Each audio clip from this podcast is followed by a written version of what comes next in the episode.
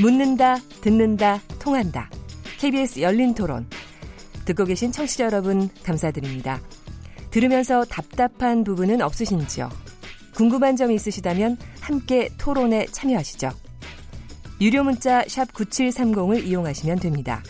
단문은 50원, 장문은 100원의 정보 이용료가 있습니다. 스마트폰 어플리케이션 KBS 모바일 콩을 통해서도 무료로 참여하실 수 있습니다. KBS 열린 토론은 언제나 열려 있습니다. 듣고 계신 KBS 열린 토론은 매일 밤 0시 5분에 재방송됩니다. 네, KBS 열린 토론 오늘 인물 없는 인물 토론 더불어민주당 예비 경선 통과한 차기 당대표 후보 3인 김진표, 송영길, 이해찬 후보에 대해서 어, 얘기를 나눠보고 있는데요. 김준일 기자님, 장윤선 기자님, 최병묵 기자님 세 분과 함께 하고 있습니다. 여기서 잠깐 저기 저희가 역할 담당하면서 너무 또 신나게 놀다 보니까 실제로 우리 기자님들만 막 열심히 놀고 이 세 후보를 정확하게 좀 이렇게 어, 소개하는 거를 잘 좀 안 한 것 같아요. 아까 네. 제가 충분하게 또 시간을 안 들여서 본인 세일즈 할 것도 별로 없었는데 지금 잠깐만 각기에 다시 빙의하셔서 그냥 본인의 세일즈를 잠깐 내가 뭘 뭘뭘 해왔고 뭘 해왔다 음. 이거에 대해서 잠깐 경력에 대해서 좀 얘기를 해주시면 어떻습니까? 이번에 이해찬 후보부터 갈까요, 거꾸로?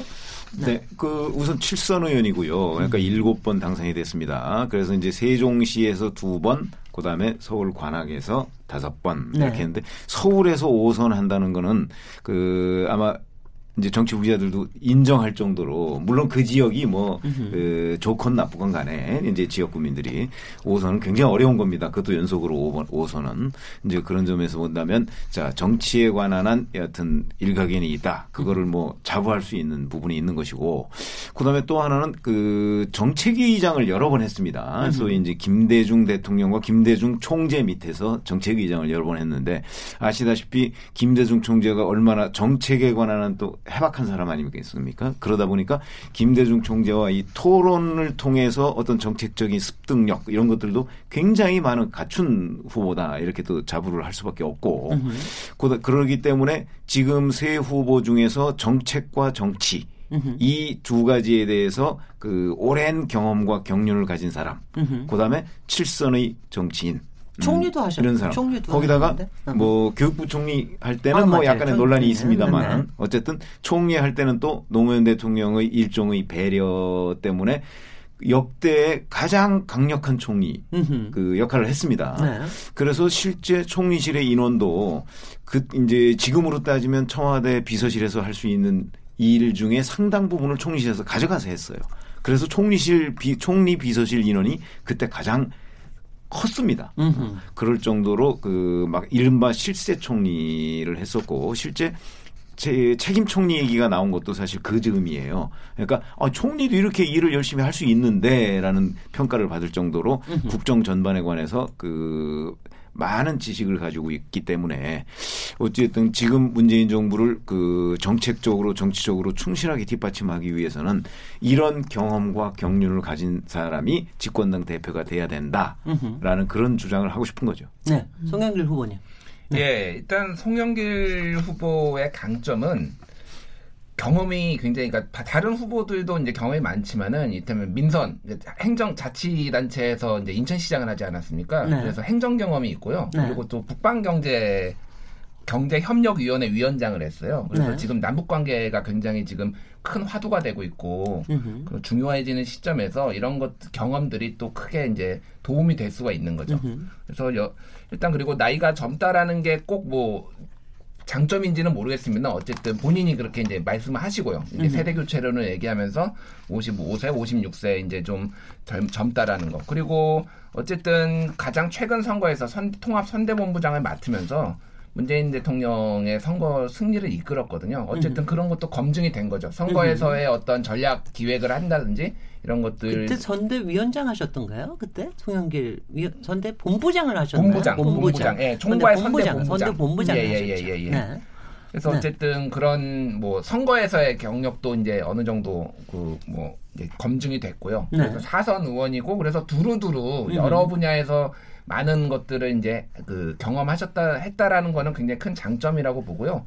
그리고 이제 뭐 호남이라는 게 이제 어떻게 이게 실제 선거에서 뭐 어, 영향을 줄지는 모르겠지만 어쨌든 호남 출신이고 이 당원 권리 당원들 중에서 호남 분들이 좀 많거든요. 그렇긴 4분의 하죠. 1 정도가 이제 호남 출신 어, 출신 분들이라서 그런 것들도 어느 정도 선거에서 유리하게 작용할 수도 있겠다라고 이제 음흠. 분석이 되고 있습니다. 네, 장현선 어, 장현선 기자님 아니라 김진표 후보. 네. 아, 저로 말씀드릴 것 같으면 굉장히 일찍 행시에 합격을 했습니다. 1973년에 행시에 합격을 해서 네. 옛날에 재경원 음흠. 그러니까 그 재경부의 세제실 실장 차, 저, 차관 국무조정실 실장 경제부총리 게다가 17대부터 해서 사선의 국회의원. 사실상의 대한민국의 예산 전문가. 어, 경제 전문가 어, 그리고 지금 제일 국민들의 먹고 사는 문제가 심각하기 때문에 이런 것들을 총괄해서 할 수 있는 핵심 정치인이 누구냐? 그것은 김진표밖에 없다. 이런 말씀을 좀 드릴 수 있을 것 같고요.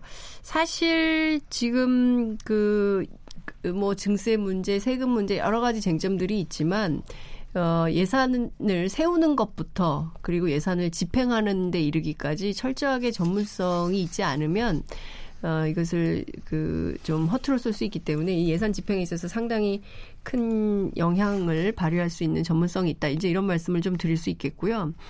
근데 이제 한편으로는 관료 출신이기 때문에 자꾸 이제 보수적이라고 공격 을 하시는데 이 보수적인 게 아니라 그 정부를 그리고 당을 대단히 안정적으로 잘 아, 경영할 수 있다.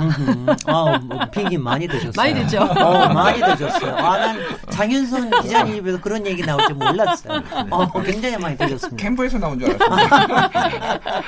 제가요, 여기 요새, 그, 컷오프 이제 통과되고 나니까 여기저기서 뭐 얘기들 많이 하고 그러는데, 거기에 요새 그, 얼마 전에 그 초선 위원들이 모여가지고, 네, 했죠. 새 후보 놔두고 한 토론이 아주 가장 앞, 초선 위원들이 만든 가장 아픈 질문들만 가지고서는 이제 공격을 해대더라고요. 저는 네. 그게 제일 재밌더라고요. 그게. 뭐냐면 네. 디스를 한 건데 그 중에서 이제 박 저기 박주민 의원 더불어민주당 박주민 의원은 이번에 최고위원회 출마한 분인데도 서슴없이 약점을 분석하더라고요. 그래서 새 후보에 대한 약점이 이해찬 후보는 소통에 약하다. 김진표 후보는 보수 성향이 강한 것 아니냐는 평가가 있다. 송영길 후보는 당권 경쟁에서 말하는 것들이 당대표로 적합한 건지 대권 주자로 적합한 건지 모르겠다. 이런 얘기를 하셨는데요. 이런 얘기 동의하시는지를 좀 여쭈면서 어, 한번 여쭤볼게요. 네, 제가 먼저 말씀드리면 김준일 사실 기자님. 제가 네. 몸에 맞지 않게 계속 송영길 아바타를 하다 보니까 굉장히 힘들었는데요. 비판을 해야 되겠습니다. 네 네. 그 되게 저기 박주민 의원이 정확하게 지적을 한 게 뭐냐면은 네. 송영길 후보가 이제 세대 교체론을 내세웠잖아요. 네. 근데 세대 교체론은 나이로 세대를 교체를 하는 게 아닙니다. 가치를 가지고 세대를 교체를 하는 거예요. 음흠. 그러면 어떤 가치를 지금 송영길 후보가 내세웠느냐? 음흠. 그럼 우리가 여- 우리 대한민국 역사 정치 역사에서 가장 유명한 세대 교체론은 사실은 김영삼 의원의 40대 기술론 아닙니까? 네. 그러면 김영삼 의원이 40대 기술론을 내세웠을 때 70년대 말에서 아니 60년대 말에서 70년대 초죠. 뭔 얘기를 했냐면은 지금 그때 이제 신민당의 신민당의 당수가 유진호, 유진산 뭐 이러면서 60대, 70대 이제 그 정치인들이 장악을 하고 있었고 이분들을 가지고는 박정희를 이길 수가 없다. 그래서 새로운 젊은 피가 나와야 된다라는 그게 40대 기술론이었고 세대 교체론이었거든요. 그럼 다시 한번 이 송영길 후보로 돌아오면은 세대 교체론을 얘기하는데 뭔가 새로운 가치가 없어요. 뭐를 하겠다, 어떻게 하겠다. 그러면서 말씀하시는 게 통합이에요. 음흠.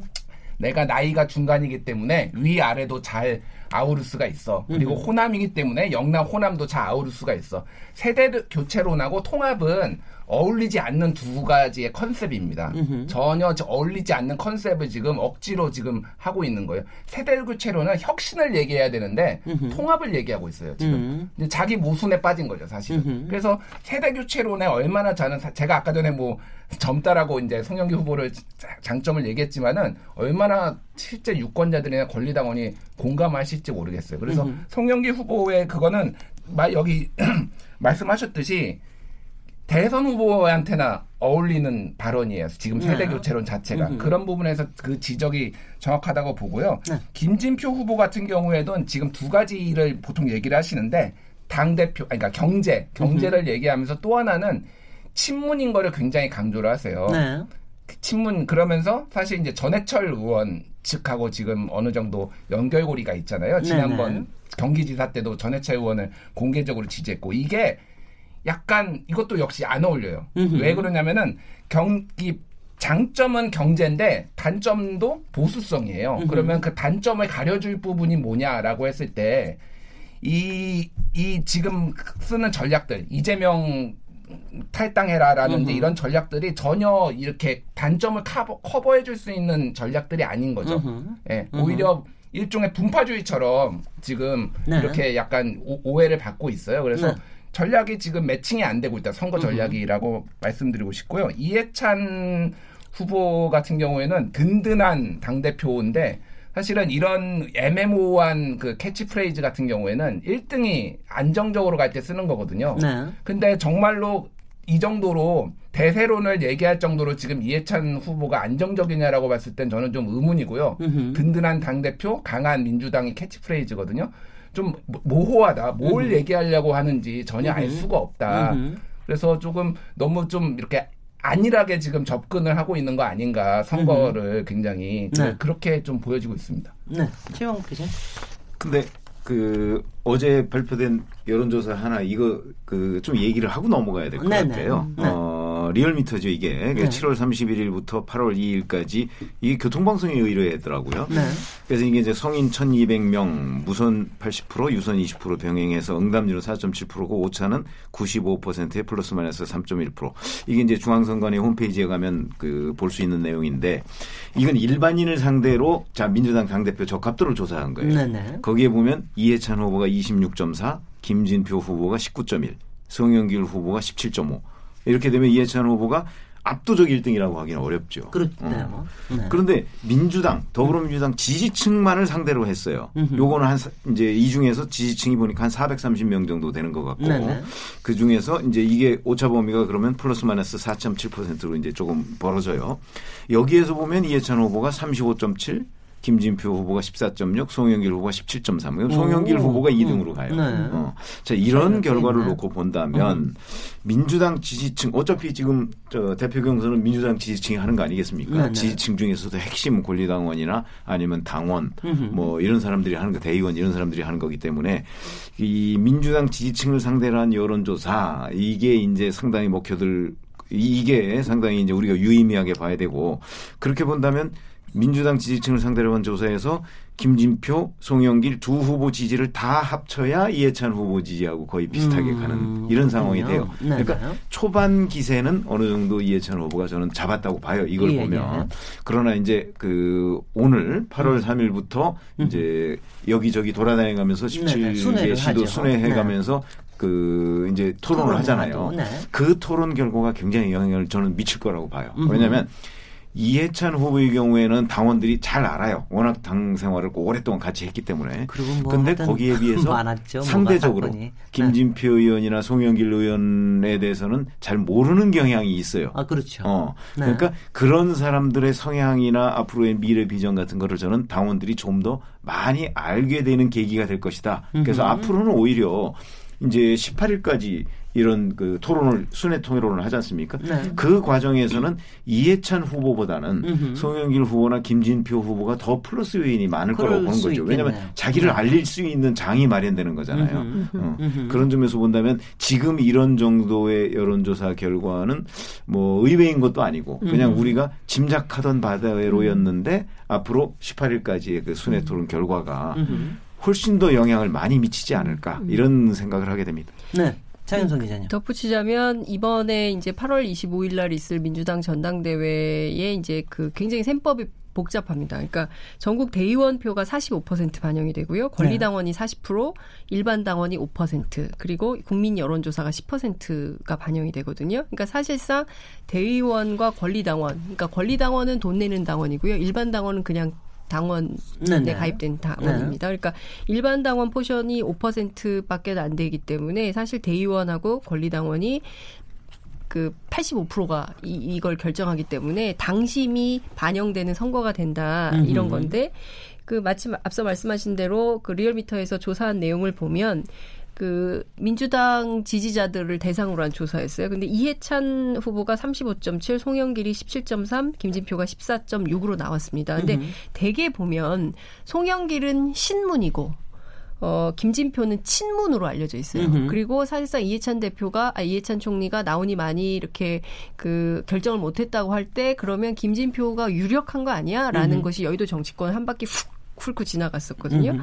자, 그러면 지금 이 순간 왜 1, 2, 3위가 2등이 송영길이 되고 3등이 김진표가 됐을까? 친문임에도 불구하고 음흠. 이걸 좀 분석해 볼 필요가 있을 텐데 저는 여기에 핵심이 뭐냐면 이재명 변수라고 생각을 합니다. 그러니까 네네. 사실 지난 지난 주말이었죠. 그 저 김진표 후보가 컷오프 되자마자 컷오프 결과 나오자마자 나오자마자 바로 그. 꺼낸 것이 뭐냐면 그 이재명 경기지사가 그 전에 있었던 SBS 그것이 알고 싶다로 불거진. 그 조폭 연루설을 문제 삼으면서 사실상 탈당 요구를 합니다. 그러니까 기자들이 물어요 현장에서 그럼 탈당하라는 거냐? 네. 그러니까 그 본인이 거취를 판단해야 된다면서 서영교 의원의 경우를 들어서 설명을 합니다. 왜냐하면 네. 서영교 의원이 당에 부담된다. 되지 않아야 된다면서 본인 스스로 탈당을 했다가 다시 돌아온 케이스 아니겠어요? 네네. 그러니까 그런 전, 전철을 밟아야 된다는 식으로 얘기를 했단 말이에요. 자, 그러면 그게 나오고 나서 당심에 얼마나 반영이 되는가를 봐야 되는데, 근데 이게 결과는 이렇게 나온 겁니다. 네네. 그러면 결과적으로 당 내부에서 지금 그리고 구- 기자들도 의아했어요. 아니, 당내 선거, 그러니까 당 밖의 선거가 아니라 당내 선거는 사실 한 표한 표가 굉장히 소중한 것인데, 네. 왜 이런 마이너스 전략을 썼을까 이해할 수가 없다라고 이제 사람들이 생각을 한 거죠. 그리고 그 같은 조사에서 리얼미터 조사에서 나온 것에 따르면 경기 인천에서 민주당 지지가 확 빠지거든요. 네네. 12%가 빠졌다는 조사 결과가 나오는데 그럼 이 조사 결과를 어떻게 분석해야 되느냐 이게 굉장히 중요한 포인트인데 그 목요일 날 있었던 어제 있었던 그 그 광주 토론에서 음흠. 어, 사실상 많은 기자들이 이재명 변수가 세게 논의가 될 거다라고 예측을 했었습니다. 그런데 얘기가 안 됐어요. 네네. 이 얘기는 뭐냐면 당 내부에서 이재명 변수와 관련해선 이것은 사법의 영역으로 가 있기 때문에 이것을 선거 쟁점으로 끌어들이는 것에 대하여 대의원이가 대의원이 됐든 권리당원이 됐든 85%의 당심이 부적절하다고 판단을 하고 있는 것입니다. 네네. 그렇기 때문에 초반에 그 원팀을 강조하고 사실상 뭐 유력한 리더십을 강조했던 이해찬 후보가 좀 치고 초반 판세를 좀 주도하는 편이 된 것이고 네. 상대적으로 굉장히 유력할 것이라고 알려졌던 어, 김진표 후보의 경우에는 전략 판단의 미스라고 저는 보여지는데요. 이렇게 네. 판단을 잘못함으로 해서 3순위로 가라앉게 되는 이런 결과가 나온 것이 아닌가 이런 음흠. 분석도 가능할 것 같습니다. 네. 여기 덧붙일 말씀도 있으실 것 같은데. 네. 제- 저, 저기 꼭 네네 김준 김준일 기자님. 예, 네. 예. 그러니까 그 장윤성 기자께서 정확하게 말씀하셨는데 이게 뭐냐면은 권리당원들의 정치적 성향에 대해서 오판을 했다. 저기 김진표 후보께서. 그 진영에서 오- 오판을 한 게 뭐냐면은 이재명 그 여러 가지 이재명 지사에 대해서 부정적인 기류가 형성된 거는 맞는데 음흠. 그 부정적인 기류가 형성된 것과 출당을 시키는 거는 별개의 문제라는 음흠. 거죠. 그래서 보면은 그 지금 권리당원들이나 이 전체적인 그 진영을 보면은 강경파들이 있어요. 이재명은 출당시켜야 된다라는. 강경파들이 있고 현실파들이 있습니다. 아니 어떻게 지금 대선 후보까지 나왔고 경, 현역 경기도지사를 어떻게 아무리 이재명이 싫다고 해도 출당시킬 수가 있어. 그건 음. 현실적으로 불가능하고 그거는 분파적인 행동이야. 그러면 안 되라는 현실적인 부분들이 있고요. 또 한 부류는 이재명은 어쨌든 민주당의 자산이다. 음흠. 끝까지 가- 안고 같이 가야 된다라는 일부 부류가 있고요. 일부분은 아예 이제 송가역이라고 부르는 그런 뭐 그 이재명 지지- 지지, 지지자들이 지지자들. 있죠. 네. 굉장히 다양해요. 제가 만나본 권리당원들이나 이런 분들도 이거 가지고 감론을박이 있는데 음흠. 김진표 지금 후보의 문제는 뭐냐면은 아까 말씀드린 전해철 의원하고 지금 친분 관계가 있고 당시 경기도지사 겨- 경쟁 관계였지 않습니까? 네네. 그리고 지금 특정 그 강경파들이 운영하는 뭐 방송이나 이런 데도 출연이 잦아요. 그러니까 그거를 방송이 마- 아니라 팟캐스트. 예, 팟캐스트, 예, 예. 마치 그거를 뭐 대세인 것처럼. 여론을 지금 착각하고 계신 거예요. 그게 말씀하셨듯이 지금 바로, 바로 여론조사가 나오니까 지금 바로 3등으로 떨어지고 그러니까 광주 경선에서는 아예 얘기를 안 한 거죠. 전략적으로 일단은 실패한 전략이다. 이거는 매우 예, 그렇게 보여집니다. 네. 그러나 네, 어찌됐든 간. 어찌됐든 간에 그 이재명 경기도지사에 대한 비토 이런 것들이 이른바 그 문재인 대통령 지지층에서 일부에서 어 있는 거는 사실이잖아요 명백하게 뭐 일부에서. 그게 이제 네. 그 크기가 네. 크기가 얼마나 크냐 이런 거거든요 그래서 네. 이제 김진표 후보가 그걸 노리고서 발언을 한 것으로 보인다 하는 네. 건 이제 첫 번째 분석이고 이제 그것이 결과적으로는 뭐 실패했는지는 저는 좀 더 두고 봐야 된다고 생각을 합니다 네.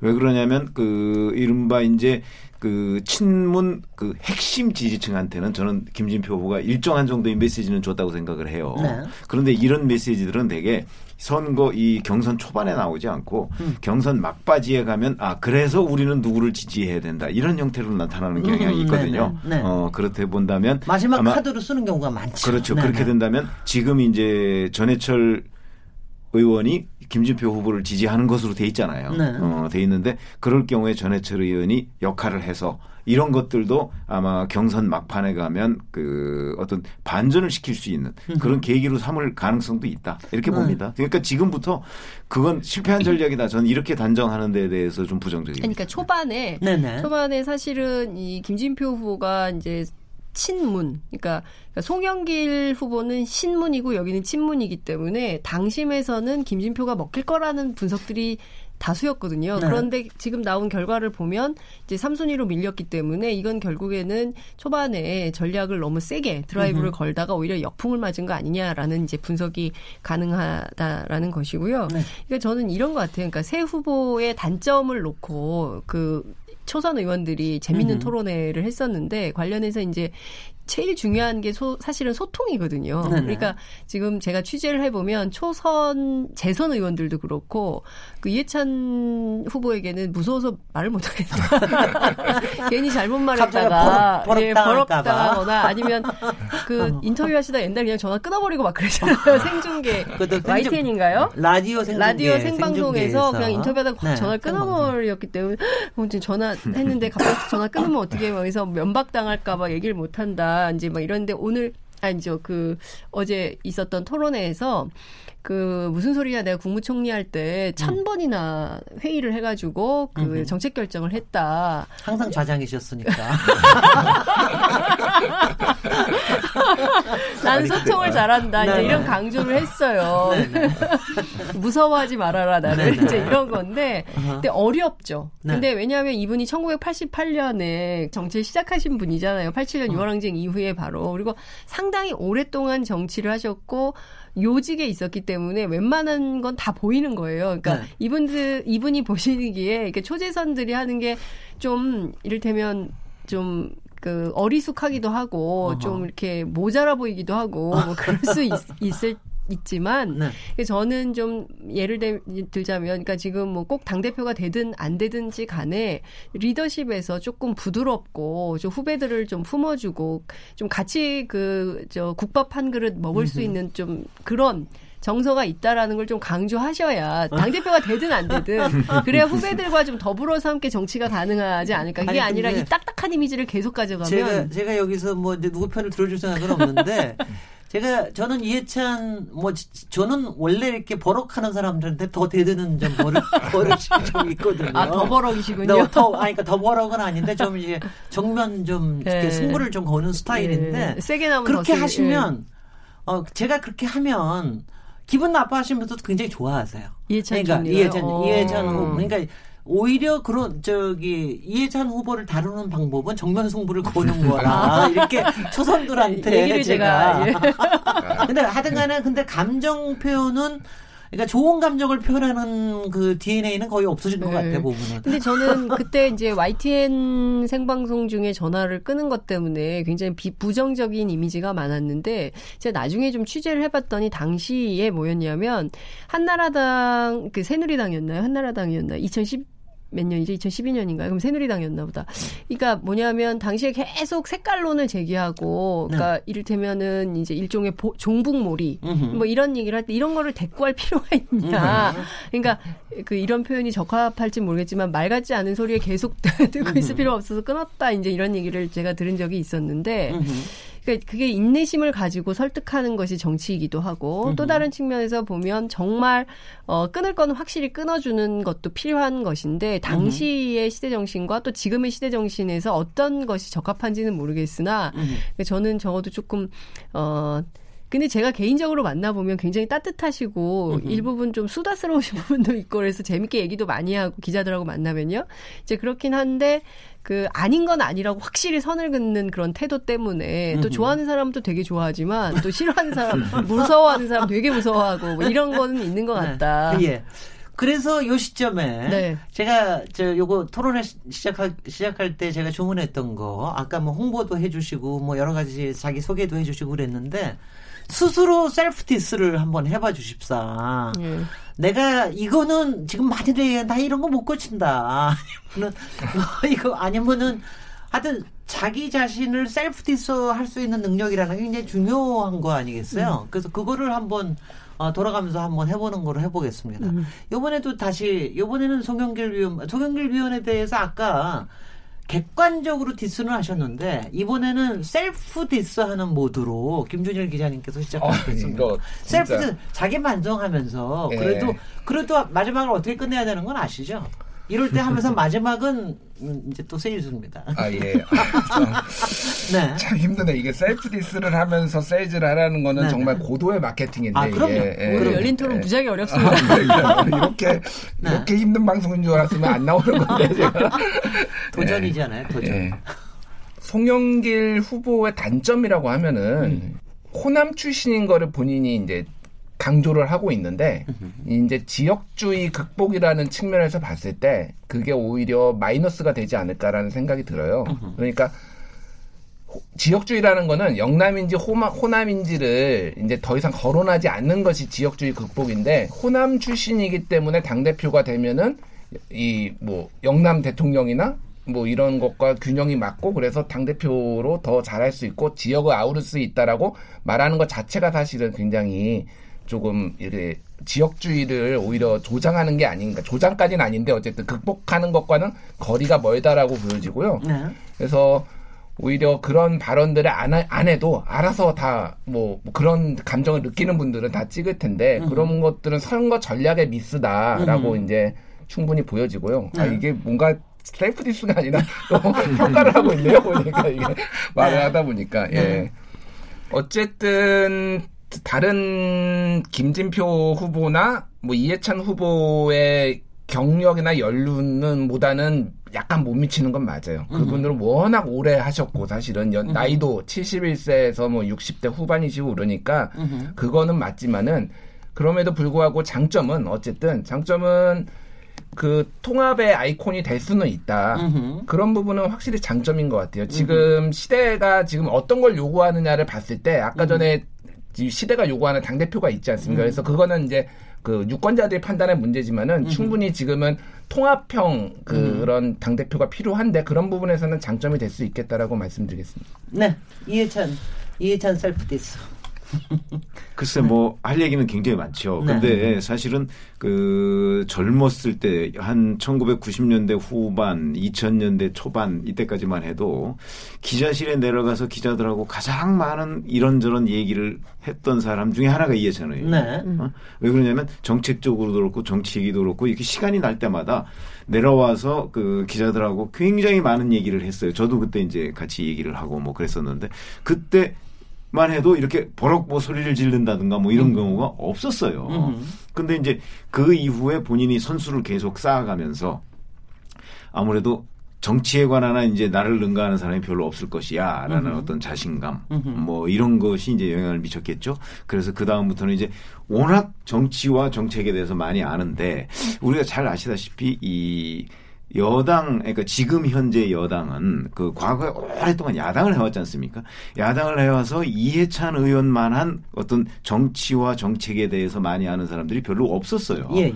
근데 지금은 김대중 노무현 정부 10년을 걸쳐가면서 사실은 국정 경험을. 쌓은 사람들이 꽤 있어요. 네. 어, 그러니까 지금은 지금이야말로 이해찬 의원이 조금 더 그 이제 마음의 문을 열고 후배들이나 이런 사람들하고 소통을 통해서 새로운 사조를 받아들이려는 노력을 해야 되는데 그런 점은 좀 부족하다. 아, 그건 이제 이- 좀 완고해졌다고 할까? 음흠. 나이가 들고 선수가 좀 늘어나면서 그런 점은 이제 고쳐야 될 점이다 생각을 하는 건데 어찌 보면 이 정치인들은 또 셀프 디스해가면서 자기 자랑을 좀 해야 되니까 그러니까 정책과 정치에 대해서 좀 지나치게 많이 알고 있다는 자신감의 발로다 이렇게 이해를 해줬으면 좋겠고 네. 그리고 앞으로 경선이나 뭐 실제 대표가 된다면 음흠. 이런 반성을 바탕으로 조금 더 그 어떤 훌륭한 대표로서의 역할을 할 수 있지 않을까. 또 대표도 지금 재수 아닙니까? 지난번 네네. 2012년에 그렇죠. 한번 했으니까.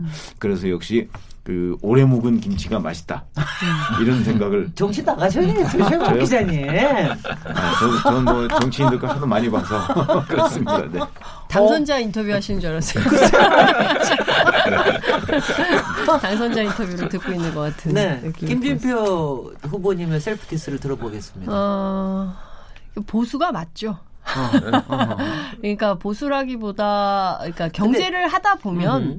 근데 보수적인 태도를 가질 수밖에 없습니다. 그러니까 그 이제 돈을 이렇게 아껴서 잘 써야 되는 건데 그 그걸 자꾸 이제 펑펑 쓰면은 자꾸 이제 그 세, 세출이 늘어나게 되는 거기 때문에 이제 경제를 하다 보면 보수적일 수밖에 없긴 한데 그렇다고 해서 바른 미래당 원내대표가 얘기했던 유능한 경제 정당론을 똑같이 요새 젊은 사람들 쓰는 표현으로 복붙 복사, 복사해서 어, 붙여넣기 식으로 얘기했다는 것은 내세울 게 그러니까 정치를 경제 관료 출신이긴 합니다만 그래도 정치를 사선이나 했는데 경제 이외에 다른 거를 내놓을 그 메뉴가 없다는 것이 좀 부끄러운 거죠. 그러니까 경제 말고도 이분 이제 교육부 총리도 했거든요.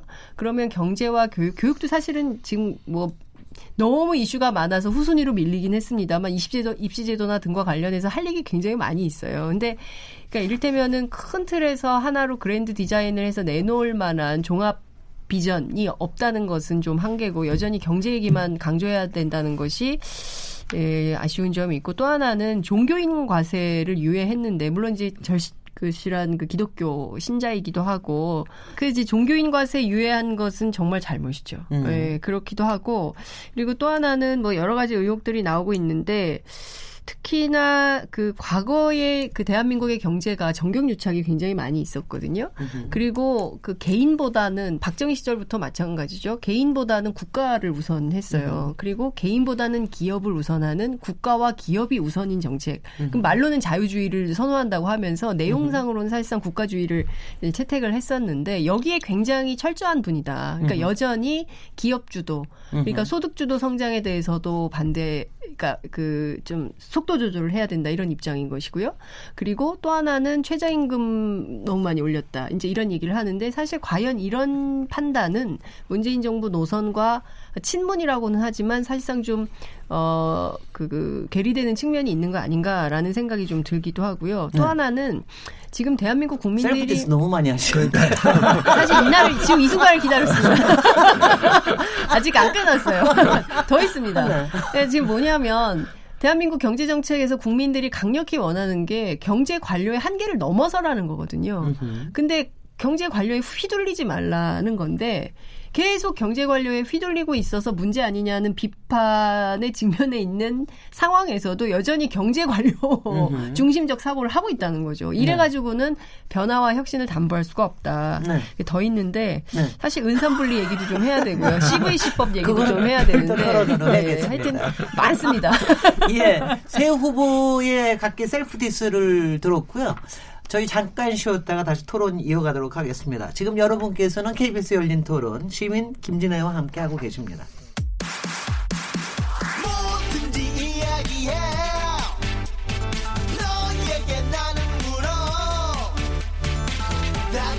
이야기는 이제 그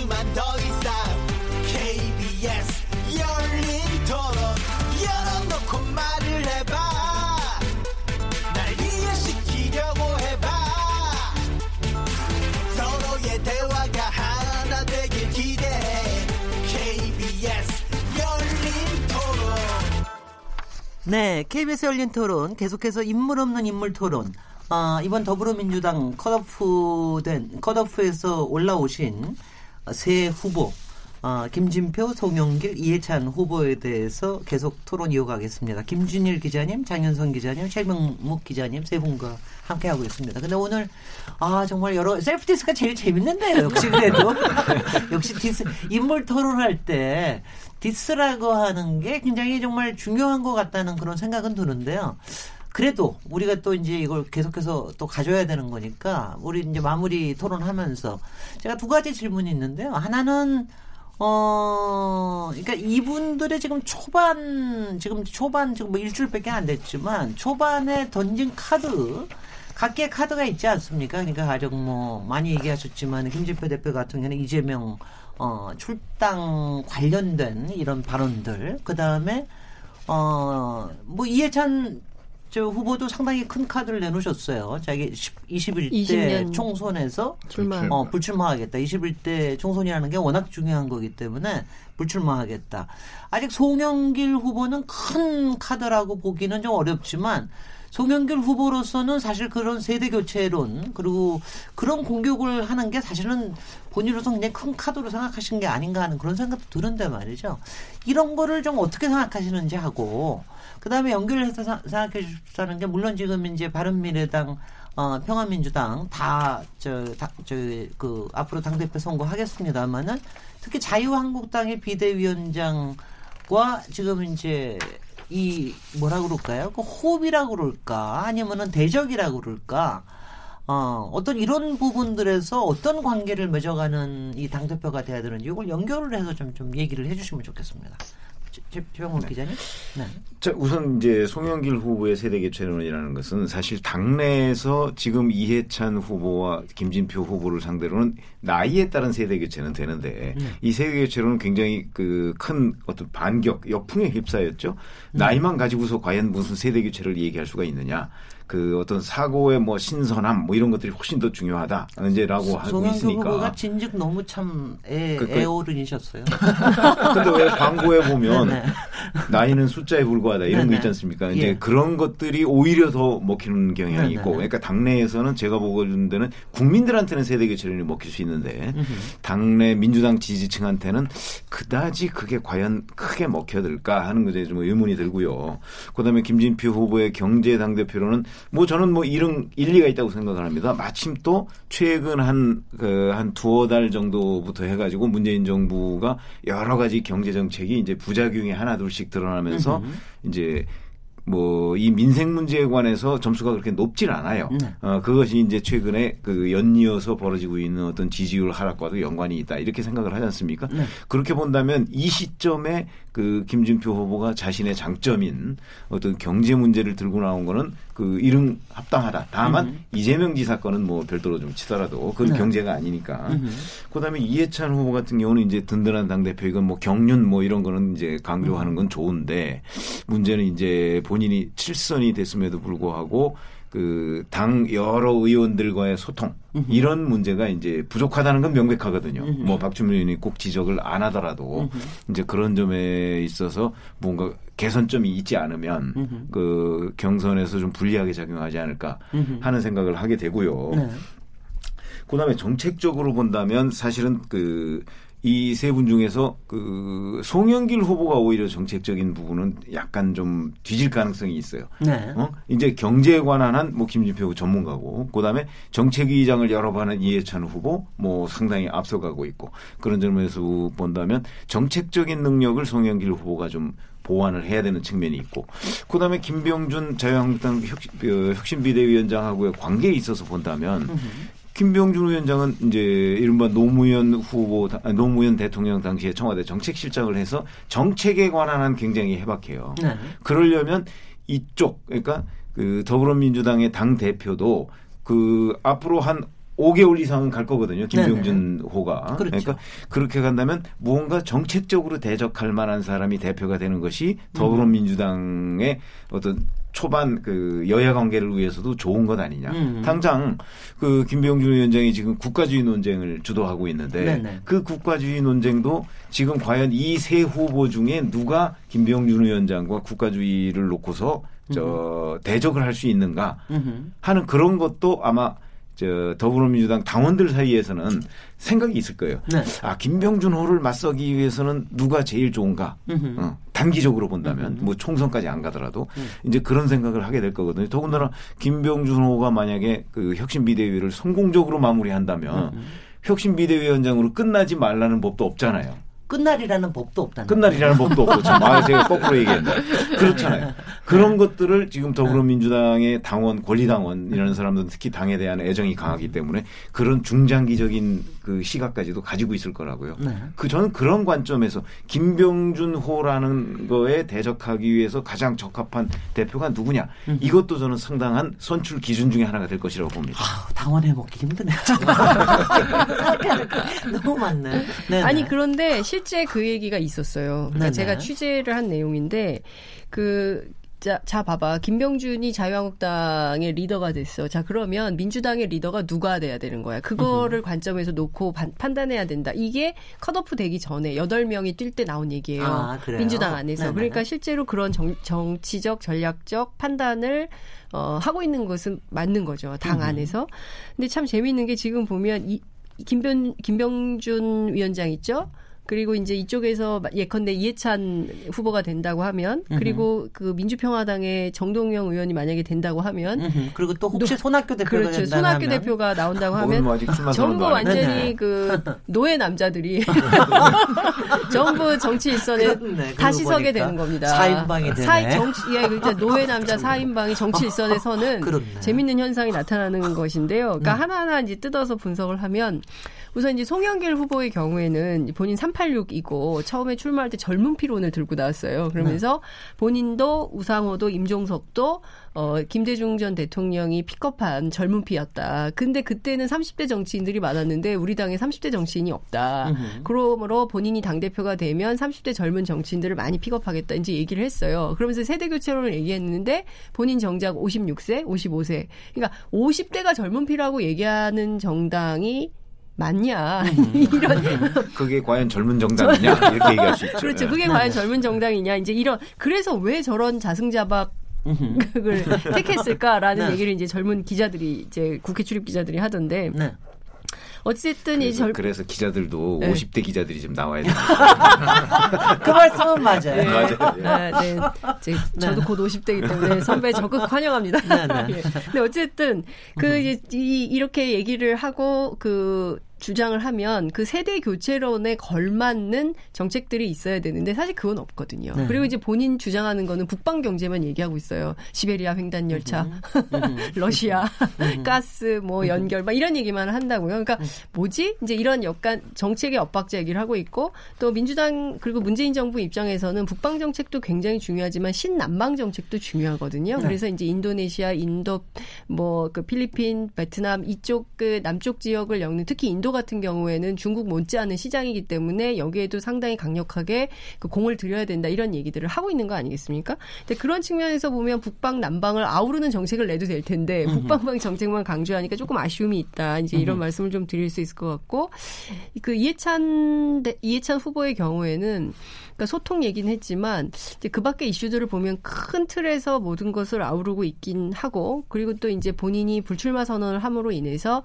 이제 헌신성을 강조한 측면이 있는 거죠. 근데 네. 저는 이것이 어 당심에 작용할 가능성이 굉장히 높다고 보여집니다. 그러니까 자기부터 뭔가 내려놓고 그러니까 당 대표가 되면 뭐 이렇게 챙기려고 그러거든요. 네. 그뭐 자기 선거 도왔던 사람들 뭐 챙겨서 자리들도 줘야 되고 뭐 어디 챙겨서 보내야 되고 막 이런 것들을 하는데 자기부터 불출마 선언을 하고 자기부터 내려놓고 이 권한을 이행, 이양하겠다고 하는 것에서 많은 그 당원들, 특히 권리당원들이 그 부분은 좀 좋게 평가해 줄 것 같다라는 생각이 좀 들고요. 그러니까 또 하나는 그 자유한국당 국가주의 논쟁 붙이고 있는 이제 김병준 위원장에 대해서 제가 주목해서 쭉 봤습니다. 근데 네, 네.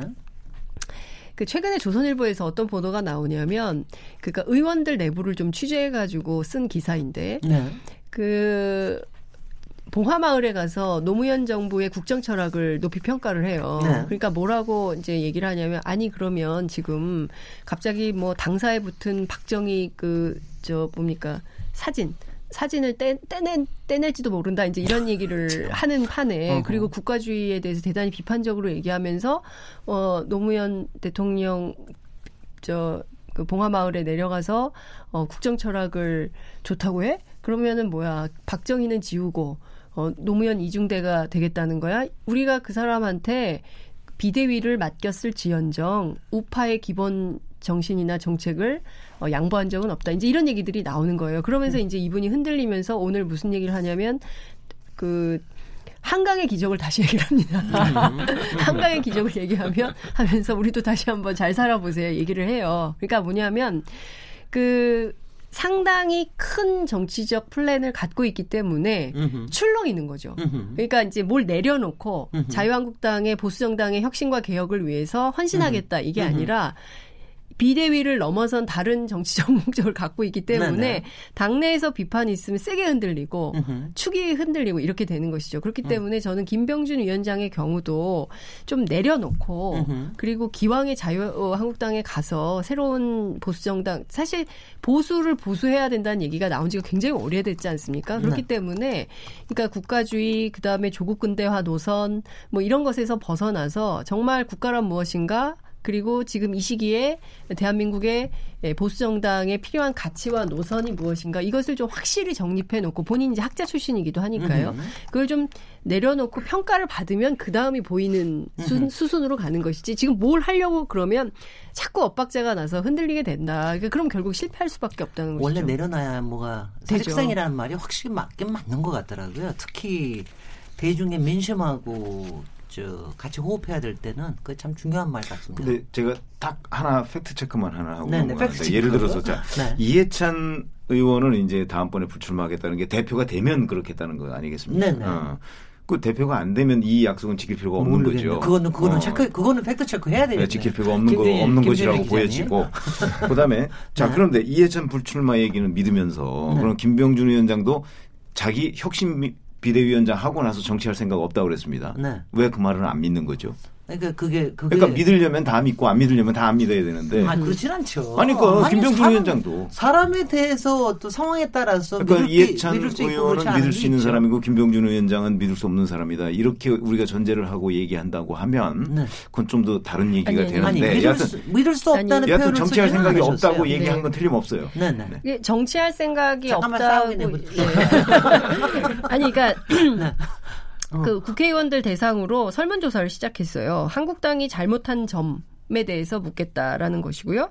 한국당이 고칠 점이 무엇인지, 그리고 당의 중심 가치와 정책, 그리고 비대위 활동의 동참 여부에 대해서도 공엑스로 어, 표시해달라고 이제 얘기를 한 걸로 보이는데요. 10일까지 이제 설문조사를 한다는 겁니다. 그리고 본인이 정했어요. 정책 대한정당, 열린투명정당, 시스템 정치개혁, 그 다음에 그 가치를 재정립하자. 그래서 이제 가치 논쟁을 좀 주도하겠다고 했어요. 그래서 저는 무슨 얘기냐면, 그러니까 정치라는 게 꼭 배지를 달아야 국회의원을 해야 정치고 대통령을 해야만 정치는 아닌 거잖아요. 그래서 저는 이미 김병준 위원장은 정치의 영역에 와 있는 거죠. 아니 지금 사실상 제1야당의 대표 아닙니까? 비대위원장을 맡고 있긴 합니다만 그죠?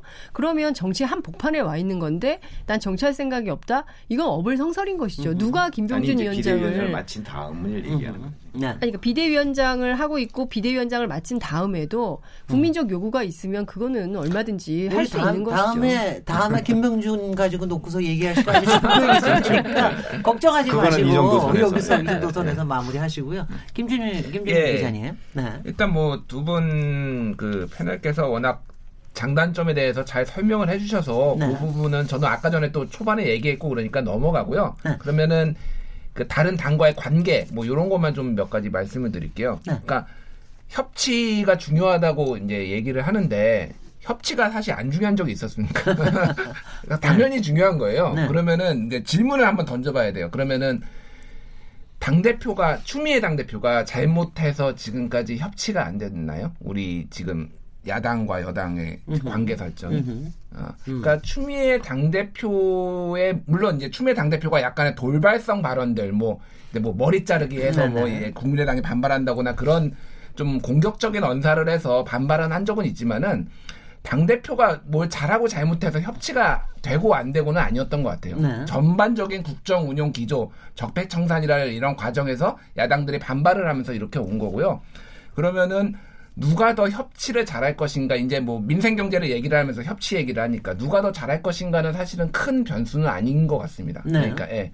그래서 세 분 다 잘할 거예요. 네. 되면은 되면은 음. 잘할 거예요. 근데 중요한 거는 여당이 중요한 게 아니라 야당 상황이 중요한 거죠. 그래서 말씀하셨듯이 김명준 이제 체제로 5개월을 가고 그 다음에 이제 이 변수가 너무 복잡해요. 그래서 네네. 중요한 거는 지금 야당은 협치를 할 자세가 잘 안 돼 있는 상황이에요. 그렇죠. 하기도 어렵고. 이게 안 돼 있는 상황이라서 그런 것들을 사실은 여당 대표가 풀 수 있는 게 아니라 어떻게 보면 이게 너무 권력이 청와대에 몰려 있긴 한데 청와대 차원에서 이제 정부 차원에서 풀어줘야 되는 거. 그래서 대통령 문재인 대통령이 얘기했던 게 이제 협치 내각 하면서 뭔가 그러니까 끌어들이려고 야당이 끌어들이려고 하는 거고 그래서 이 협치의 문제에 있어서는 어쨌든 큰 변수는 안 된다라는 거를 일단 말씀을 드리고 싶고요. 음흠. 전반적으로 아마 굉장히 어려울 겁니다. 네. 당분간은 뭐 야당의 상황이 이러고 지금 야당도 다다 바뀌잖아요 대표들이 그러니까 아마 올해까지는 굉장히 어려울 거고 끊임없이 아마 청와대나 정부에서는 야당 쪽에 해- 도와달라고 구애를 할 거고 야당은 안 움직이는 그런 상황이 아마 하반기까지는 이어질 것 같습니다. 네. 네, 시간이 얼마 안 남았어요. 제가 마지막으로 그냥 질문 같이 드리고 그 답변하면서 마무리 발언도 같이 해주십시오. 어, 이번이 전당대회에서는 당대표 따로 뽑고 최고위원 따로 뽑아서 또 최고위원이 어떻게 될, 나올지도 모르겠고 또 지금 나름대로 연대도 하고 그럴 텐데 이렇게 따로 뽑을 때 어떤 그야말로 좀 이렇게 호흡이 맞춰져야 되겠느냐라는 질문 하나와 그다음에 지금 새 후보가 지금부터 앞으로 한 20일 동안에 어 약간의 뭐 전략 수정도 필요하지 않겠습니까? 그게 전략 팁 요령 하나 아르켜 주시면서 그러시면서 마무리하도록 하겠습니다. 저 네, 제가 먼저 할까요? 먼저 하실까요? 지금 네. 워낙 당 대표가 세게 붙으니까 최고위원 누가 나오는지도 잘 모르는 이런 상황인데 네. 제가 그래서 소개를 좀 해드리겠습니다. 네. 남인순 재선의 남인순 의원 그다음에 박정 의원 초선이고요. 서른 의원이 아마 삼선이시 사선. 사선인가요? 예. 그리고 박주민 의원, 음흠. 김혜영 의원 다 초선이시죠. 초선이죠. 그리고 박광훈 의원이 재선이고 재선. 그다음에 황명선 후보가 있어요. 네. 그리고 그 아, 유승희 제천 아, 어딘가 시장님이시면 예, 그리고 유승희 의원 음흠. 이렇게 있습니다. 그래서 삼선. 이 네. 중에서 어 다섯 명을 뽑는 거죠. 네. 예, 다섯 명을 뽑는데 누가 될지는 알 수 없지만 어쨌든 이제 청년, 여성 뭐 이렇게 이제 배려가 있는 겁니다. 그 남성의 경우에는요 반드시 사위 안에 드- 들어야 돼요. 다섯 네네. 명이기 때문에 그 네. 여성을 하나 꼭 들어가야 돼서 이렇게 되는 건데요. 어쨌든 이제 최고위원 예전에는 민주당이 굉장히 당 대표 선출할 때마다 룰을 바꿔가지고. 국민들이 이번엔 어떻게 하는 거지, 다음엔 어떻게 하는 거지 이제 매번 바뀌는데 과거에는 당 대표하고 최고위원을 함께 뽑았어요. 그래서 최고 순위를 당 대표하고 후순위로 최고위원을 뽑기도 하고 뭐 이랬었는데 그렇지 않고 이번에는 다르게 분화해서 뽑는 가장 중요한 이유는 최고위원들이 너무 이제 존재감도 없고 그리고 최고위원들의 역할 부재 같은 게 비판의 대상이 됐어요. 그리고 당 대표가 하는 대로 다 끌리는 거 아니냐 이제 이런 네. 얘기들이 있었는데 이번에는 아마 그렇게 이번에 선출되는 최고위원들은 다 직선으로 선출되는 것이기 때문에 과거에 비해서는 상당히 파워풀한 힘을 갖게 될 거다. 그리고 그 최고위원들이 각자 자기들이 그 원하고자 하고자 하는 정치적 목표를 이루려고 상당히 노력할 것 같다는 생각이 좀 들고요. 그 3주 정도 남아 있는 이 레이스에서 제일 중요한 것은 저는 국민 짜증을 유발하지 않는 네. 음, 대화가 좀 나왔으면 좋겠습니다. 네네. 그러니까 지금 뭐냐면요. 다방면으로 굉장히 어려운 상황이에요. 그러니까 네. 그 군만 보더라도 그렇고요. 네. 그리고 사법부만 보더라도 그렇고요. 네. 그 경제 폭염도 문제 그렇고요. 그렇고요. 날 더운 것도 그렇고요. 날도 네. 더워 죽겠는데 왜 네. 이렇게 짜증나는 얘기를 하는 음. 이렇게 가면 안 된다라는 생각이 좀 들고요. 정책 중심으로 건강한 경선 레이스를 했으면 좋겠습니다. 그러니까 네. 예컨대 민주당 도와줘도 뭐 이런 방식으로 가게 된다면 국민들이 대단히 실망할 것이고 네. 지금 하락하는 정당 지지율이 더 떨어질 수 있고. 지금은 이것이 뭐 정의당이나 무당파로 가서 잠깐 대기 중이지만 경우에 따라서는 본인들이 원하지 않는 방향으로 지지율이 올라가는 귀착되는 경우도 생길 수가 있다. 그렇기 때문에 제발 아, 더디 가더라도 국민 생각하면서 사람 생각하면서 네. 정책 중심으로 어, 경쟁했으면 좋겠다. 이 말씀 네, 드리겠습니다. 1분에 정리해 주시죠. 네. 네. 자, 최고 우선. 이제 최고위원이 누가 되느냐에 따라서 호흡이 맞아질 것이냐 안 맞아질 것이냐 뭐 이런 얘기와 관련해서는 저는 그것도 그다지 중요하지 않다 이렇게 봅니다. 왜 그러냐면 사실은 여기 지금 후보들 아까 쭉 말씀을 해 주셨는데 이 후보들이 뭐 거의 다 지금 다 이른바 비주류는 거의 없어요. 네. 어, 그러니까 이 중에 누가 뽑힌다 할지라도 결국은 주류하고 뭐 그냥 가깝고 먼 정도에 불과하다. 어, 그렇게 본다면 최고위원과 대표가 누가 뽑히느냐 뭐 이것이 뭐 어떤 당의 앞으로의 미래 이거를 바꿀 정도로 영향을 미치지는 않을 것이다. 다 이른바 저 문재인 정부 뒷받침하는데 뭐 다 도움이 될 만한 분들이니까. 네. 또 하나 이제 전략 팁 얘기를 아까 잠깐 하셨는데 저는 뭐 이게 또 경선이잖아요. 네. 경선이면은 본인의 장점만 가지고 승부하는 거는 현실적으로 어려워요. 네. 그러니까 상대방의 단점, 저 사람보다 내가 뭐가 난지뿐만 아니고 저 사람은 왜 안 되는지를 얘기할 수밖에 없어요. 네. 그러니까 또 그런 점을 또 자꾸 얘기해야 기자들도 기사 쓸 것이 많았어요. 어, 그런 점도 있으니까 네. 여하튼 치열하게 경선전을 좀 치렀으면 좋겠다 하는 게 제 생각입니다. 예. 네. 예. 김준일 기자. 최고위원 같은 경우에는 사실은 관심들이 없으신데 저는 개인적으로 관심이 있어요. 왜냐하면은 만약에 세대 교체론이 있다라면은 최고위원에서 세대 교체론이 이를테면 아하. 초선 의원들 많이. 나오지 않습니까? 네. 그래서 40대들이 여기서 이 최고위원에 되시는 분들이 있으면은 예를 들면 박주민 의원이 된다면은 차기에 뭔가 또 뭐 노릴 수 있는 그런 거라서 네. 많이 이제 주목을 하고 있고요. 다만 말씀하신 대로 그게 뭐 현재 정, 전국에 무슨 영향을 미칠 건 아니라고 봅니다. 그리고 네. 팁으로 말씀 저희가 뭐 팁을 드릴 만한 위치는 아닌데요.